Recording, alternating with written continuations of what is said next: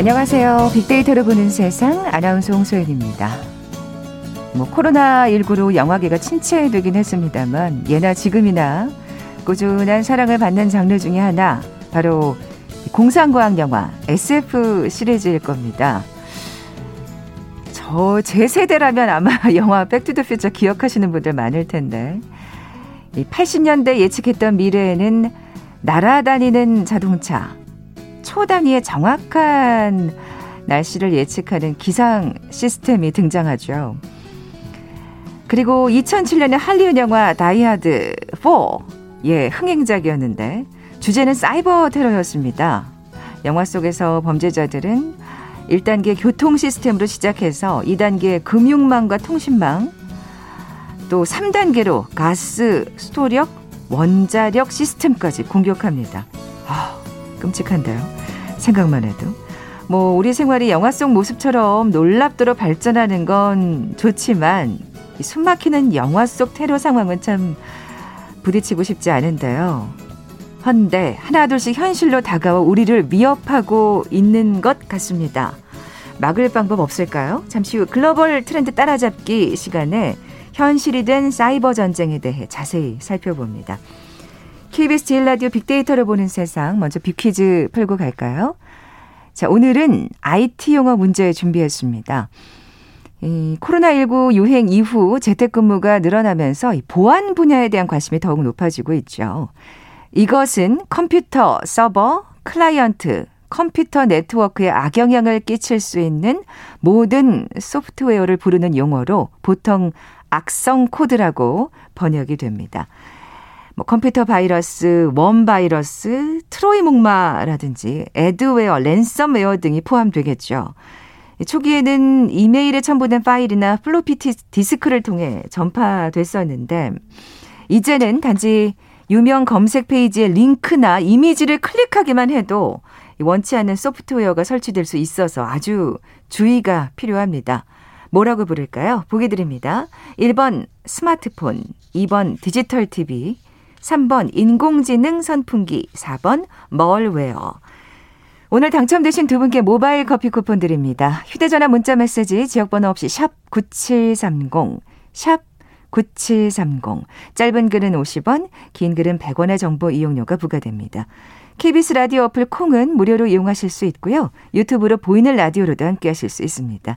방송 들으시면서 정답과 함께 다양한 의견들 문자 보내주십시오.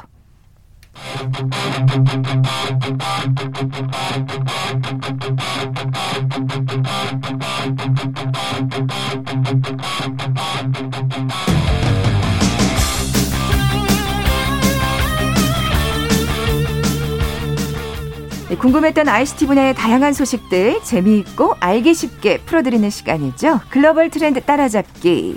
한국인사이트 연구소 김덕진 부소장, 서동환 연구원 나와 계세요. 안녕하세요. 네, 안녕하세요. 네, 안녕하십니까? 네, 사이버 테러 얘기는 잠시 후에 나눠보도록 하겠고요. 네. 먼저 빅데맨 서동환 연구원부터 만나보죠. 오늘은 어떤 빅데이터 사례 갖고 나오셨나요? 네, 뭐 혹시 뭐 해외여행 다닐 때 그 나, 그 나라 말을 모르거나 아니면 어떤 외국어를 봤는데 이게 무슨 뜻인지 몰라서 음. 당황했던 경험 있지 않으신가요? 그렇죠. 사실은 음. 뭔가 이게 짧은 영어로 네. 어떻게 대강 융통이 되겠지라고 생각했는데 저 일본 갔을 때 그랬어요. 정말 아. 영어 모르는 분들 많으시더라고요. 저도 예전에 중국 갔을 때 네. 중국을 조금 예전에 갔어서 가지고 아 당연히 뭐 중국이나 홍콩 가면 영어 잘하겠지 하고 갔거든요. 근데 영어를 못해서 결국에는 유명 그 프랜차이즈 햄버거집만 계속 갔었던 어, 그 기억이 납니다. 타이완도 생각보다 영어를 잘 네. 모르시더라고요. 네, 맞습니다. 네. 근데 요즘에는 이제 번역기 성능이 좀 많이 좋아져서 그런 나라를 가도 이제 어느 정도 도움을 받을 수 있긴 맞아요. 한데. 메, 메뉴판은 진짜 그거 잘 돼요. 아, 어, 어. 근데 몇 년 전만 해도 사실 번역기를 돌려도 이제 번역이 좀 잘 안 되거나 뭐 메뉴판에 뭐라고 써져 있는지를 몰라서 음. 이제 당황하는 경우가 많았거든요. 근데 이제 오늘 소개해드릴 피읖 기업은 이러한 문제를 해결해 나가고 있는 번역 플랫폼이자 언어 빅데이터 기업입니다. 네. 그러니까 번역 플랫폼이라고 하면은 지금 말씀하신 그 번역기를 뜻하는 건가요? 네, 맞습니다. 예. 일단 뭐 이 기업의 사업 분야를 이제 간단하게 말씀드리면 크게 이제 번역이랑 데이터 사업으로 나눠볼 수가 있는데 데이터 사업은 이제 마지막에 잠시 말씀을 드리고 이제 먼저 번역에 대해서 말씀을 드리면은 이제 번역기는 사실 예전부터 좀 많은 여러 기업들이 만들어서 서비스를 제공을 했어요. 음. 근데 이제 뭐 성능이 그렇게 좋지는 않아서 뭐 사전에 올라와 있지 않은 단어라던가 뭐 비속어, 줄임말 이런 거를 번역을 하려고 하면은 좀 이상하게 번역이 되는 경우가 좀 많았거든요. 맞아요. 네.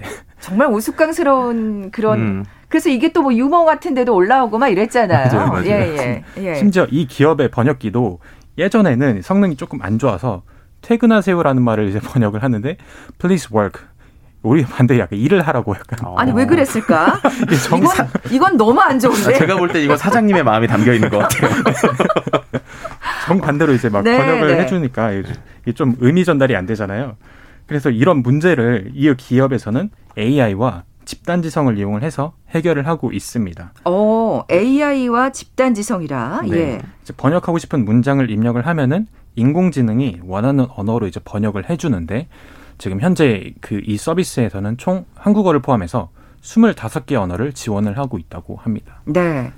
그러니까 지금 이용을 하는 게 AI와 집단 지성이라고 하셨는데 네. AI로는 다 뭔가 충분치 않으니까 집단 지성까지 좀 보완이 되는 거겠죠? 그렇죠. 이게 사실 어. 아무리 이제 뭐 AI를 이용을 한다고 하더라도 이게 아직 기능이 완벽한 건 아니에요. 뭐 AI도 결국에 이제 데이터를 기반으로 하고 어, 데이터를 기반으로 학습하고 번역을 하는 거니까 음. 이게 어, 새로운 표현이라든지 줄임말 같은 경우에 좀 약간 이상하게 되는 경우가 많거든요. 어, 그래서 이제 이 기업이 생각한 게 바로 이제 집단지성인데 네. 이게 뭐냐면 이제 제가 어떤 문장을 이제 AI 번역기에 번역을 돌렸는데 뭔가 조금 부자연스럽다. 이런 경우에는 번역 서비스를 요청을 합니다. 음. 그러면은 이 서비스를 이용을 하는 번역가들이 직접 번역을 해주는 거예요. 이제 아무리 사, 아무래도 사람이 하다 보니까 좀 더 자연스러운 문장이 나오겠죠. 그러니까 뭔가 이렇게 궁금한 게 있을 때 네. 우리 왜 초록창에다가 음. 물어보고 그랬잖아요. 네, 그럼 그렇죠. 이제 여러 사람들이 답변을 해주시고 그랬는데 약간 그런 생각이 나네요. 네, 맞아요. 예, 예. 네. 이제 전 세계에 약 300만 300만 명이 넘는 번역가가 이 서비스에서 활동을 하고 있다고 아, 해요. 예. 그러니까 이제 어느 시간에 올려도 거의 다 답변이 달리는 거죠. 음. 그래서 이제 뭐 어, 여러 명이 번역을 해주는 경우에는 그 중에 이제 좀 제일 자연스러운 결과를 저한테 보여주는 거고 아. 이제 그렇게 되니까 제 입장에서는 어, 이게 약간의 금액이 들긴 하지만 굉장히 저렴한 비용으로 번역을 요청을 할 수가 있고 네. 뭐 번역가 입장에서는 뭐 용돈벌이도 할 수 있는 거고 뭐 이렇게 열심히, 열심히 답변 달아주시는 분들이요. 네 맞습니다. 예, 예. 네. 그리고 이제 이 회사 입장에서는 어, 쪽그 전에는 이제 데이터가 없던 자료를 그렇죠. 이 번역가들이 데이터를 채워주는 거죠. 음. 그러니까 이런 이런 것들이 음. 최근에 이제 이렇게 인공지능하고 번역가가 같이 하는 서비스들 중에 전 세계적으로 또 유명한 다른 서비스도 있어요.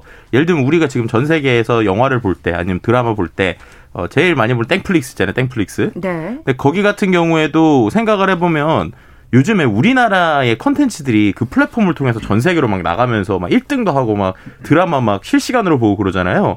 그럼 반대로 이제 한국어로 돼 있는 것들을 어떻게 그렇게 빨리 번역을 하지? 라고 생각할 수 있는데 놀랍게도 그, 그 뭐야, 그 플랫폼, 그러니까 땡플릭스 안에서 그 번역 자막을 달아주는 회사가 전 세계에서 그 인증받는 회사 세 개 정도 있거든요. 네. 근데 그 중에 하나가 우리나라 회사예요. 그래서 전 세계에 있는 그 아. 영화 사이트에 있는 번역 이게 단순히 한국어뿐만 아니라 한국어, 뭐 일본어, 또 중국어 등 뭐 수십 개의 언어를 바로바로 바로 번역을 해서 써 쓰는 아주 큰 3대 그 번역 회사 중에 하나가 우리나라 회사거든요. 근데 그 회사가 어떻게 하냐 바로 이런 방식입니다. 그러니까는 아. 인공지능이 먼저 초벌 번역을 해 주고 그 번역한 거를 전문 번역가들이 번역을 한 번 더 하는데 그 지역마다의 뉘앙스라는 게 있잖아요.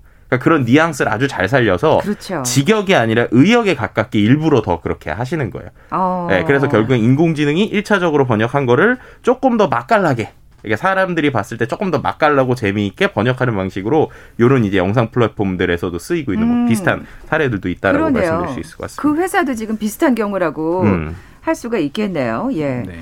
어 근데 이 AI가 사진도 번역을 해준다는 얘기는 무슨 소린가요? 네, 이게 아까 말씀하신 것처럼 해외에서 이제 어떤 식당을 갔는데 글씨를 못 읽는 경우가 많잖아요. 음. 그래서 그렇다고 이제 막 아무거나 시켰는데 막 이상한 음식이 나오는 경우도 있고 그래서 이제 그런 경우에는 이제 메뉴판을 사진을 찍으면은 그 사진을 AI가 번역을 해주는 거예요. 네. 그래서 이제 사실 이게 제가 AI가 번역을 해준다고 되게 쉽게 말을 하고 있긴 한데 사실 이거 학습하는 게 굉장히 좀 어려운 일이긴 하거든요. 음. 사진 속에 있는 글씨가 저희는 보면 이제 어떤 글자인지 바로 인식이 되잖아요. 그렇죠. 네. 뭐 지렁이 같은 글씨네. 뭐 아니면 되게 음. 딱딱하게 어 네모지게 생긴 글씨네. 뭐 네, 우리 모르는 언어라도 그렇죠. 언어라는 그 네. 어떤 자각을 하면서 보잖아요. 예. 네, 인식을 할 수가 있는데 컴퓨터 입장에서는 사실 이게 컴퓨터는 모든 걸 이제 0과 1로 음. 숫자로 인식을 예, 하거든요. 예. 그래서 그냥 숫자가 나열되어 있는 것일 뿐이에요. 그래서 이거를 학습을 시켜야 되는데 또 데이터가 굉장히 많이 필요하고 이걸 뭐 딥러닝이라는 기법을 이용해서 학습을 시키거든요. 그래서 이 기업은 어 약 1억 개 이상의 문장 데이터를 가지고 있고 네. 그 데이터를 기반으로 이제 학습을 시킨 거고 그런데도 이제 역시 아직 이 기능 역시 완벽한 건 아니어서 이제 의미 전달은 되지만 정확한 단어가 나오진 않아서 이런 경우에도 집단지성 번역 서비스를 이용을 하면은 또 이제 번역가들이 그 사진을 보고 제대로 된 번역을 해주고 다시 네. 또 데이터가 입력이 되는 거죠. 그렇게 그 되면서 이제 뭐 지금 1억 개라고 말씀하셨지만 엄청나게 더 많은 데이터가 쌓이게 되는 거죠. 네, 맞습니다. 네. 맞습니다. 이게 이제 최근에 이런 비슷한 서비스를 국내 유명 포털들에서도 좀 하고 있잖아요. 그래서 뭐 해외 갔을 때 그 나라 언어 고르고 그 다음에 그 나라에 찍으면 그게 이제 번역되기도 하는데 일전에 제가 초고대 인공지능 한번 말씀드렸을 거예요. 인공지능이 하나의 종류만 하는 것이 아니라 여러 개를 다 같이 하는. 그러니까 이런 것도 요즘에 좀 비슷하게 성장하고 있는데요. 예를 들면 예전에는 우리가 인공지능한테 이렇게 알려주려면 처음에 설정을 해야 돼요. 어떤 설정을 하느냐. 내가 이제 찍으려는 게 일본어야. 그러니까 일본어를 번역해줘라고 하면 얘가 한마디로 일본어 메뉴를 이제 누르는 거랑 비슷한 거죠. 음. 그래서 이제 인공지능이 일본어라는 걸 인지를 한 상태에서 보니까 자기가 가지고 있는 일본어 데이터에서 비교를 해주는 방식이었거든요. 근데 최근에는 이것도 갈수록 똑똑해지면서 네. 이제 마치 우리가 최근에 번역기에서도 그 이제 포털에 있는 번역기들 중에 몇몇은 제가 예를 들어서 똑같은 알파벳을 쳐도 이걸 중국어로 쓰느냐 뭐 아니면 일본 그러니까 뭔가 이런 뭐 다른 채로 쓰느냐에 따라서 이게 아, 중국말이구나라는 걸 이제 인지를 하기 시작하는 부분이 있거든요. 아. 예, 비슷하게 이런 인공지능도 최근에는 내가 일본어를 먼저 설정하는 게 아니라 그냥 사진으로 찍으면 아 요거는 한국어네, 요건 일본어네, 요건 중국어네 인지를 해가지고 그걸 같이 번역해주는. 그렇게까지. 네, 요런 데들까지 이제 최근에 그 큰 이제 IT 회사들에 있는 수많은 이제 초빅 데이터를 가지고는 요런 것들도 이제 최근에 좀 연구가 되고 아. 발전되고 있는 상황입니다. 번역 시스템이 이제 날로 지금 진화되고 있다는 생각이 듭니다. 네네. 너무 뭐 진짜 영어 한마디 못한다고 걱정하면서 해외여행 가는 네. 그런 이제 날은 없어지겠구나. 아, 그럼요. 그리고 솔직히 예. 해외여행 갈 때요 사진 몇 장만 찍어가도 돼요. 예를 들면은 화장실 사진 찍어가서 모르면 이렇게 어, 화장실 어디 있냐고 이렇게만 다 알려주고요. 음. 배고프면 몇 개 브랜드 사진 찍어서 이렇게 하면 되더라고요. 제가 네, 20대 네. 초반에 해봤는데. 저 IT 얘기하시는 분이 지금 그런 얘기 하시면 되겠어요, 안 되겠어요?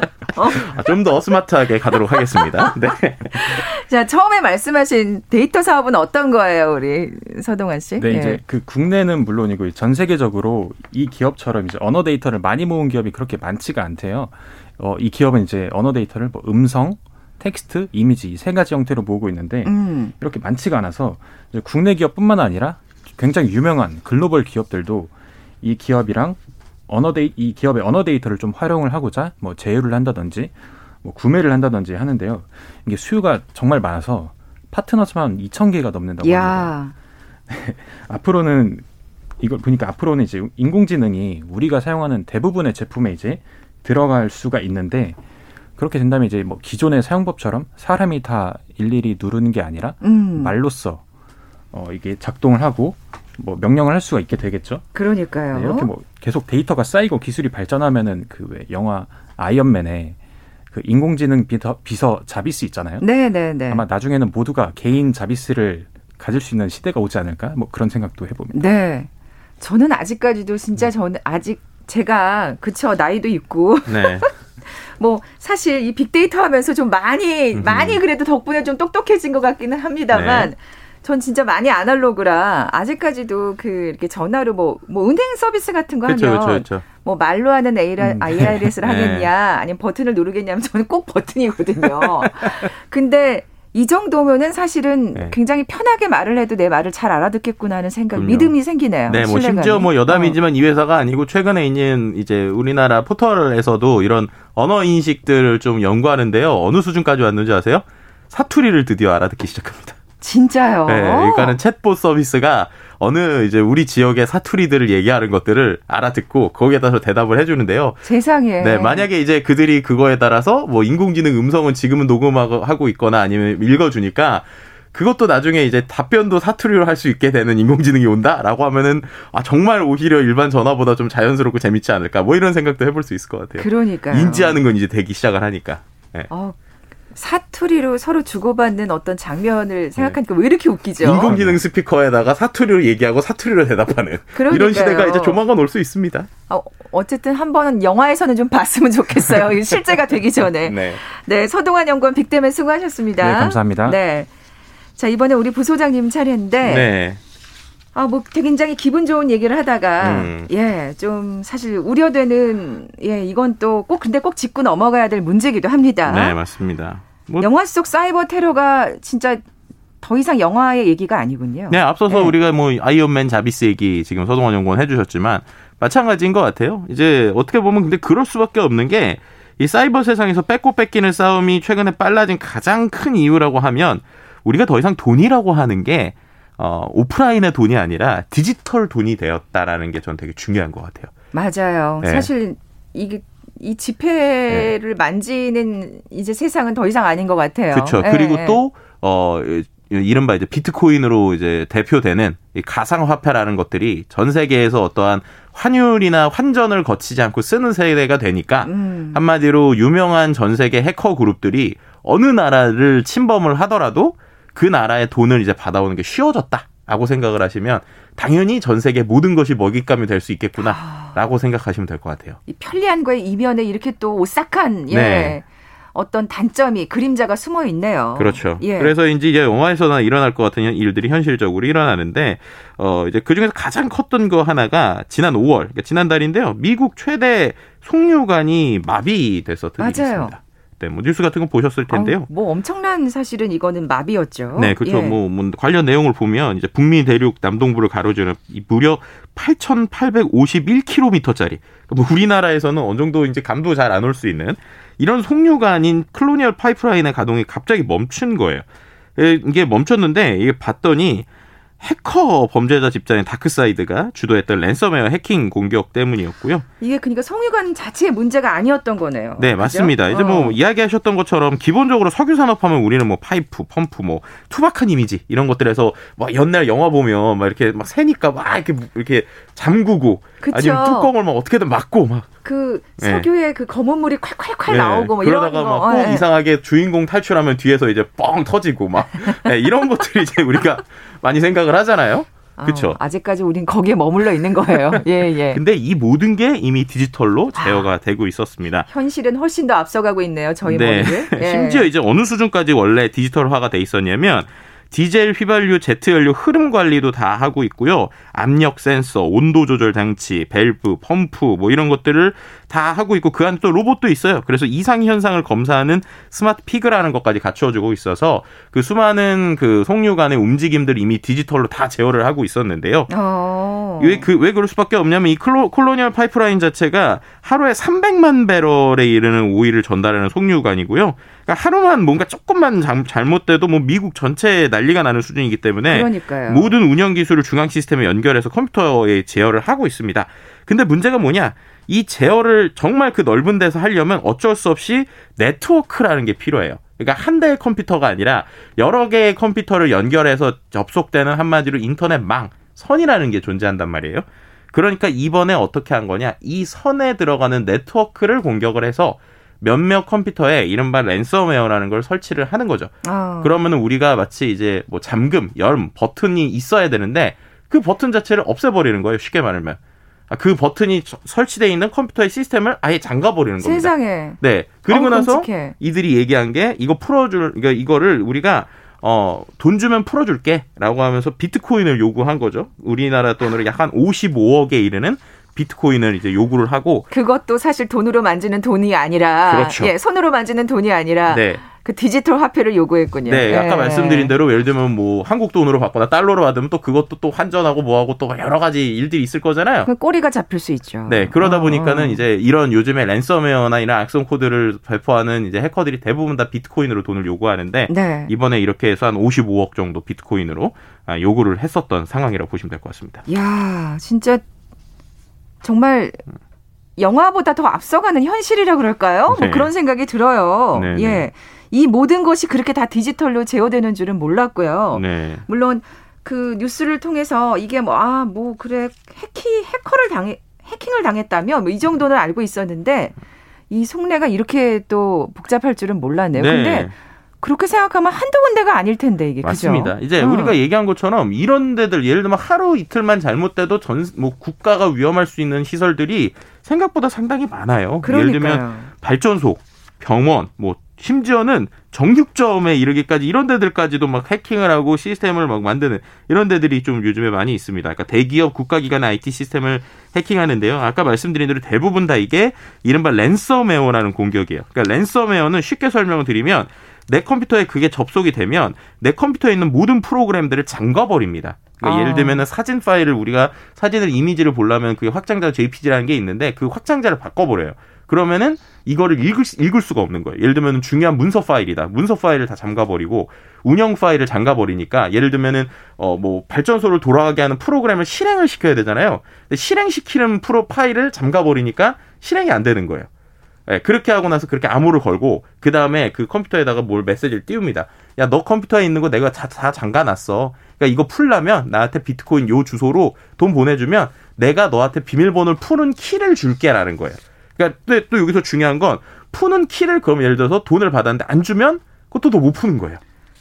네. 그러니까 이게 정, 뭐 정말 돈, 그 시쳇말로 돈만 먹고 튈 수도 있겠네요. 네, 그럼 이게 영화랑 어. 똑같은 겁니다. 예를 들면 인질 세상에. 잡아놓고 인질 돈 주면은 내가 인질 풀어줄게 하고 돈 줬는데 인질 안 풀어주는 거랑 똑같은 거죠. 그러니까 그게 풀어줄지 말지는 결국에는 그 잡고 있는 사람이 주도한다는 게 이게 아주 이 랜섬웨어의 가장 기존의 바이러스와 가장 크게 차이가 있는 무서움이라고 보시면 될 것 같고요. 아이고. 네, 그래서 이제 최근에 이런 게 근데 그 들어오는 건 너무나도 쉽게 들어올 수가 있어요. 예를 들면 이메일을 하나 잘못 열거나 그렇죠. 악성 프로그램인지 모르고 깔렸거나 이렇게 해서 딱 들어오면 그냥 클릭 하나로 이게 모든 게 진짜 망가지는 거잖아요. 그렇죠. 뭐 예를 들면 어. 근데 그렇게 되면은 모든 네트워크에 다 침투를 할 수 있기 때문에 이 틈이 하나만 있으면 된다는 거고요. 실제로 이제 지난 2월에 한 해커가 플로리다 시티의 상수도 시스템을 접근을 해서 치사량의 화학 물질을 주입하려고 시도한 적도 있습니다.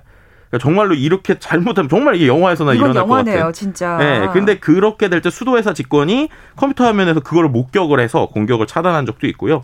또 우크라이나에서도 2015년, 16년에 비슷한 일이 있었는데 발전소의 디지털 스위치를 조작해서 정전을 일으켜서 수십만 명 피해를 본 적도 있습니다. 또 이제 어 아까 말씀드린 콜로니얼 사태 이후 3주 뒤 그러니까 최근이죠. 최근 5월 30일에 세계 최대 육류 공급 기업인 JBS의 미국 호주 공장에 랜섬웨어 공격을 받았는데요. 그러니까 여기가 어 미국과 호주의 육류 공급의 20%를 담당하고 있어요. 그 먹는 고기에. 근데 거기가 이제 또 마찬가지로 어떤 출고 시스템을 막아버리게 되는 거죠. 그렇게 해서 이때는 어떻게 했냐 결국에는 어, 이 해커들한테 몸값으로 비트코인을 결국 이 회사는 줬습니다. 그래서 아, 121억 정도를 이제 비트코인으로 지불하는 뭐 이런 일들도 최근에 벌어지고 있는 상황입니다. 네, 아, 듣다 보니까 진짜 점점 무서워지는데요. 사실은 네, 네. 우리가 뭔가 클릭 하나로 모든 걸 해결할 수 있어서 정말 편리하다고 생각했는데 그렇죠. 이 클릭 하나로 모든 게 망할 수도 있다는 음. 게 야, 진짜 이건 뭔가 대책이 있어야 될 것 같은데 잠시 라디오 정보센터 뉴스 듣고 나서 계속해서 이어가죠. 정부가 해외에서 코로나19 백신 접종을 마쳤더라도 관광 목적으로 입국하는 사람은 2주 격리 면제 요건에 해당되지 않는다고 밝혔습니다. 이달 19일부터 괌에 입국하는 아스트라제네카 백신 접종자도 격리를 면제받게 됩니다. 사이판도 조만간 동일한 행정명령을 내릴 것으로 전망됩니다. 괌은 기존 미국의 식품의약국이 승인한 백신인 모더나와 화이자, 얀센 세 종류 백신 접종자에 대해서만 격리를 면제했었습니다. 서울시는 여의도공원에서 대규모 집회를 벌인 전국 택배 노동조합 측을 감염병 예방법 제49조 위반 혐의로 서울 영등포 경찰서에 고발했다고 밝혔습니다. 국민의힘 이준석 대표가 당 사무총장으로 한기호 의원을 임명했습니다. 더불어민주당 광주시당은 한기호 의원은 5.18 광주 민주화운동과 북한의 연계설을 유포한 사람이라며 국민의힘 이준석 대표의 한기호 사무총장 내정은 부적절하다고 말했습니다. 문화재청은 사이버 외교사절단 반크와 오늘 오후 덕수궁 석조전에서 인접국의 역사문화재 왜곡 대응을 위한 업무 협약을 한다고 밝혔습니다. 지금까지 라디오 정보센터 조진주였습니다.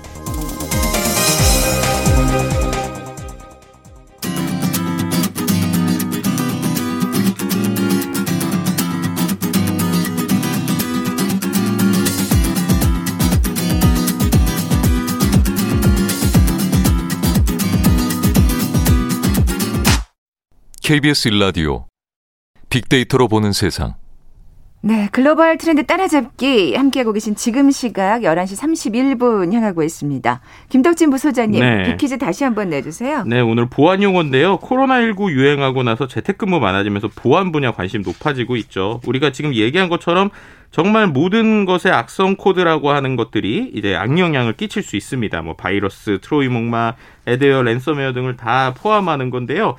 어, 이런 게 이제 클릭 한 번만 잘못해도 문제가 생기는 것들인데 이렇게 우리를 괴롭히는 모든 악성 코드들을 어, 무엇이라고 부르는지를 맞춰주시면 되는 거고요.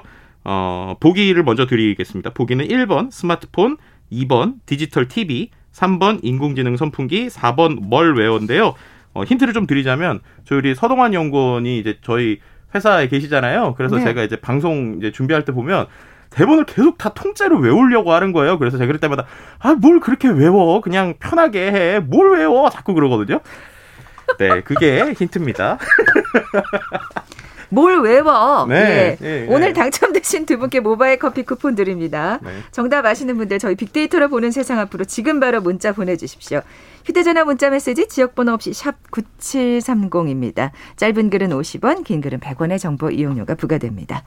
아까 그 육류 공급 기업은 돈을 줬다고 하셨어요. 네. 그것도 뭐 엄청난 액수를 음. 지불할 수밖에 없었는데 아 진짜 화가 납니다. 네. 근데 그 송유관은 어떻게 되는지 문득 궁금해지네요. 송유관도요. 네. 일단은 해커들한테 돈을 주고 말았습니다. 네. 아, 이게 이럴 수밖에 없는 건가요, 지금? 아. 네. 근데 이게 이제 네. 뒤에 좀 반전이 있기는 있는데 네. 일단은 관련 얘기를 좀 드리면 해커들이 요구했던 게 한 56억 정도였거든요. 그래서 그거를 몸값을 냈어요.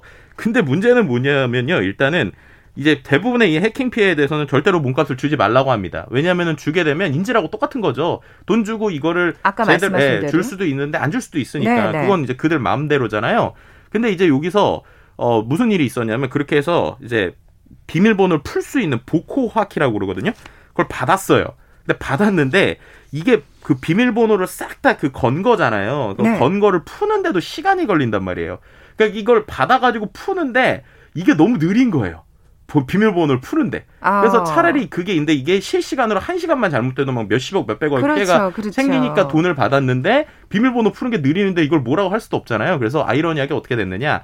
이 회사가 가지고 있던 백업 파일이 있었어요. 그 백업 파일로 그냥 복구를 했습니다. 그러니까 돈은 줬는데 그 돈을 준 게 쓸모가 없었고요. 어, 그런데요. 네, 차라리 있었던 백업 파일로 복구해서 뭐 며칠 안에 좀 해결이 되긴 했는데 완벽하게는 정상화하는데 일주일 정도 뭐 걸렸던 뭐 이런 일들이 있었습니다. 그렇군요. 그러니까 어떻게 보면은 이제 굴복은 하고 예, 굴복한 아. 다음에 예, 그 다음에 그것에 대해서 돈은 주고 피해는 또 다른 걸로 받고 뭐 이랬던 그러게요. 일이죠. 악당이 제대로 뭔가 음. 그 벌을 받지 않으면 사실 네. 우리가 영화 볼 때도 얼마나 찝찝해요. 그러니까요. 근데 그, 오늘 이걸 소개해드린 이유가 있습니다. 여기서 네. 이제 반전이 있습니다. 반전이. 어떤 아, 반전이 또 다른 반전이 있었느냐. 있다고 말씀하셨죠. 네.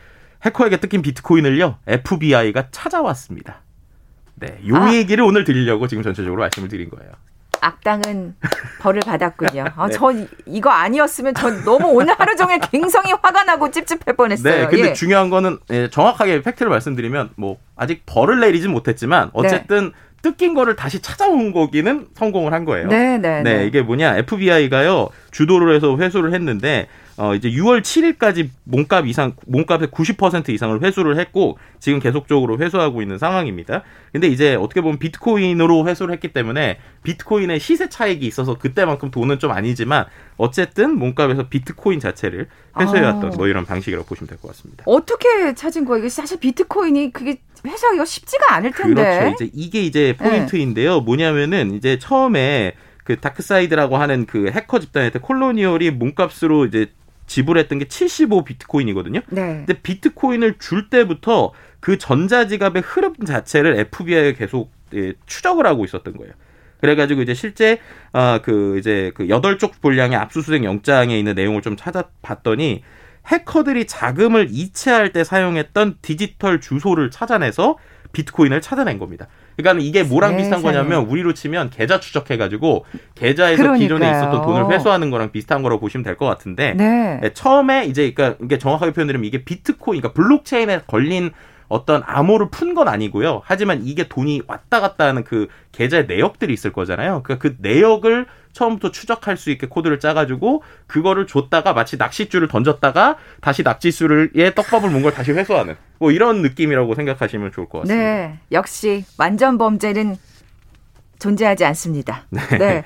정말 FBI가 잘했네요. 네. 예, 예. 그 외에 또좀 재밌는 것도 하나가요. 최근에 FBI가 함정수사 메신저 앱을 또 만들기도 했어요. 그러니까 음. 이게 이제 결국에는 사람의 심리랑 비슷한 건데요. 이것도 아주 재밌습니다. 뭐가 재밌느냐?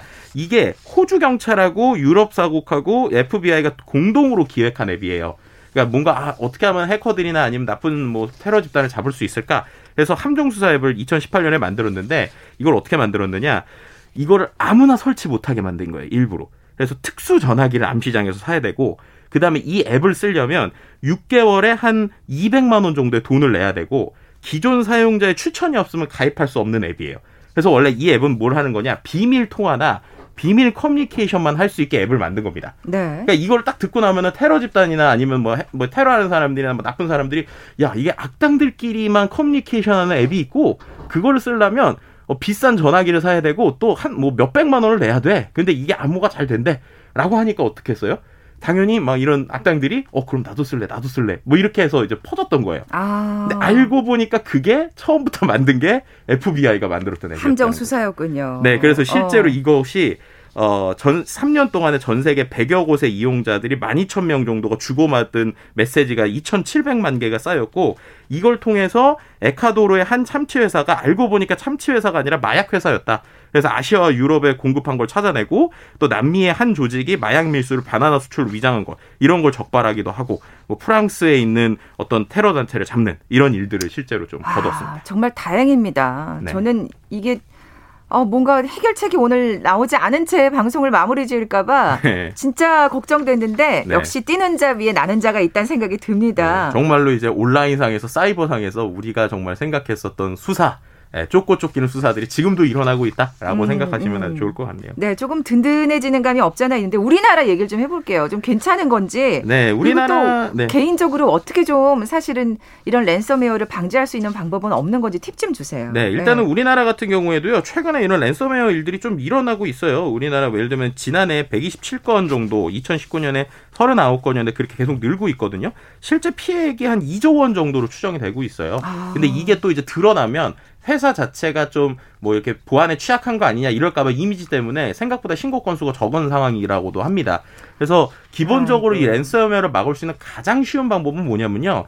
귀찮더라도 업데이트를 꼭 하셔야 됩니다. 맞습니다. 예, 예를 들면 윈도우 네네. 업데이트, 아이, 뭐 아니면 스마트폰 업데이트. 왜냐하면 그 대부분의 업데이트가 보안 업데이트거든요. 그러니까는 뭔가 이런 취약점이 발견됐을 때 그 취약점을 내 컴퓨터를 보완하기 위해서는 반드시 거기 이제 운영 체제에서 제공한 업데이트를 꼭 해주셔야 그래야 방어막이 있는 거예요. 그러니까 방어막이 새로 나왔어도 내 컴퓨터에 방어막이 안 깔리면 안 되잖아요. 그렇죠. 그걸 까는 게 업데이트라는 사실 꼭 말씀드리고 싶습니다. 네. 그러니까 결국 우리가 더 꼼꼼하게 챙기는 수밖에 없겠다는 생각이 듭니다. 네, 스스로가. 맞습니다. 예. 네.